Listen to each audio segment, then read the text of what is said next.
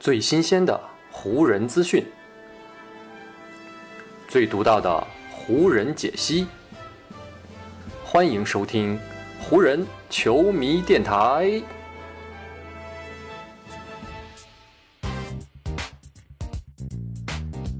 北京时间十一月十五日，欢迎各位收听全新一期的湖人总湖人球迷电台。我是各位的湖人球迷朋友戴高乐，感谢各位如约打开这一期的电台节目。前一期的节目呢，咱们已经预告过了，在咱们这一期节目录制的当天，也就是北京时间十一月十五号的凌晨，湖人队呢是在主场迎来了一场跟马刺队的比赛。这场比赛呢，湖人队是走出了前一场啊跟森林狼队那场比赛当中第三节惨败的这样一个阴影。湖人队呢最终是拿下了这场比赛，也算是呢给球迷做出了一个不错的回应和交代。如果说要给湖人队本赛季找一个主题词的话，那我觉得动荡绝对呢是一个可以概括他们迄今为止表现的词汇了。因为人员变动和伤病而导致的阵容不稳，进而引发的战术不明晰。造成了湖人从赛季开始至今始终都无法找到一套行之有效的稳定套路。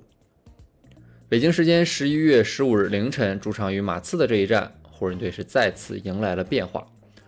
但不管从场上的变化，还是从比赛的结果来看，这次的变化呢，对于湖人队来说，绝对呢是一个利好消息。而这个变化的核心人物就是塔伦·霍顿·塔克的回归。在今年夏天，湖人队呢是给年轻的塔克开出了一份三年三千两百万的续约合同。为了留下塔克，湖人队甚至都没法去匹配卡鲁索的合同。而在季前赛打了三场比赛之后呢，塔克就因为自己右手拇指的受伤，不得不接受手术。新赛季呢，此前的所有比赛，塔克都没有上场。就在塔克休战的这段日子里啊，湖人队一直打得都非常的挣扎。特别呢是后卫线在詹姆斯受伤之后变得极度的缺少人手，再加上卡鲁索等离开湖人队的旧将纷纷在新的球队都有很好的表现，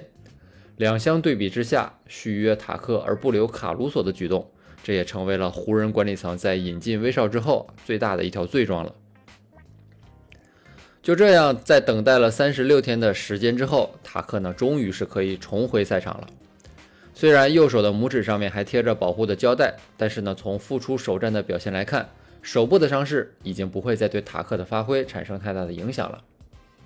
跟马刺的这场个人赛季首秀，塔克十四投七中，交出了十七分，外加四个篮板、一次助攻、一次抢断和一次盖帽的数据。沃格尔呢，也是展现了他对于塔克充分的信任，在他归来的首场比赛，他就安排塔克进入了球队的首发阵容。顶替了最近进攻手感极度糟糕的贝兹摩尔，而塔克呢，也用自己的表现充分的回报了教练组对他的信任。除了上面咱们念的那一串数据之外，塔克呢还贡献了全队最高的正十四的正负值。也就是说呢，当塔克出现在球场上的时候，湖人队是净胜马刺十四分的。这样的表现呢，让沃格尔在赛后也是非常高兴。他在赛后呢就评价塔克时是这么说的：“他的表现非常好。”我对让他进入首发很有信心，因为我知道他在场下做了很多的努力。他受伤的部位呢是手，所以呢他这段时间一直都在坚持着做跑动训练，保持自己的身材和状态。对于他呢，你永远都不知道他能够给你带来怎样的表现，但是他如今的状态看起来真的是非常棒。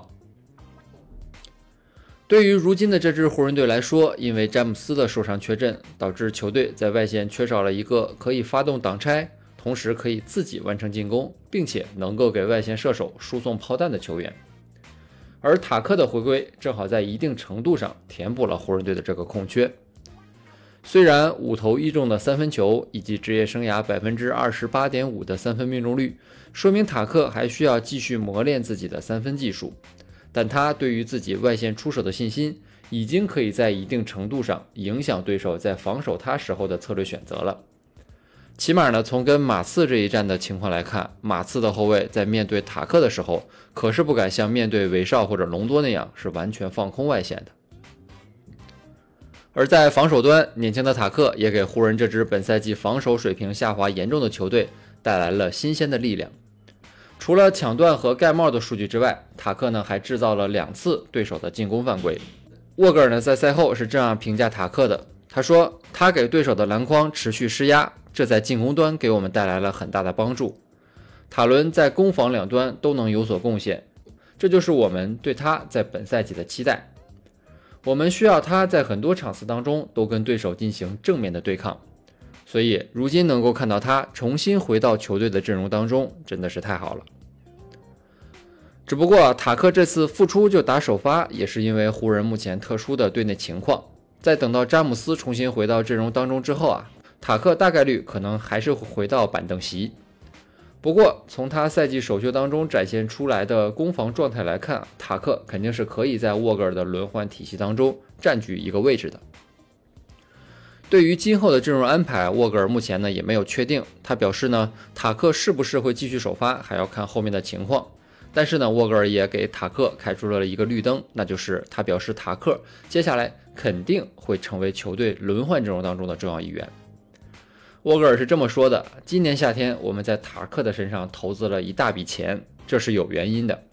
我们对于这个年轻人，对于他在攻防两端可以做到的事情都有充分的信心。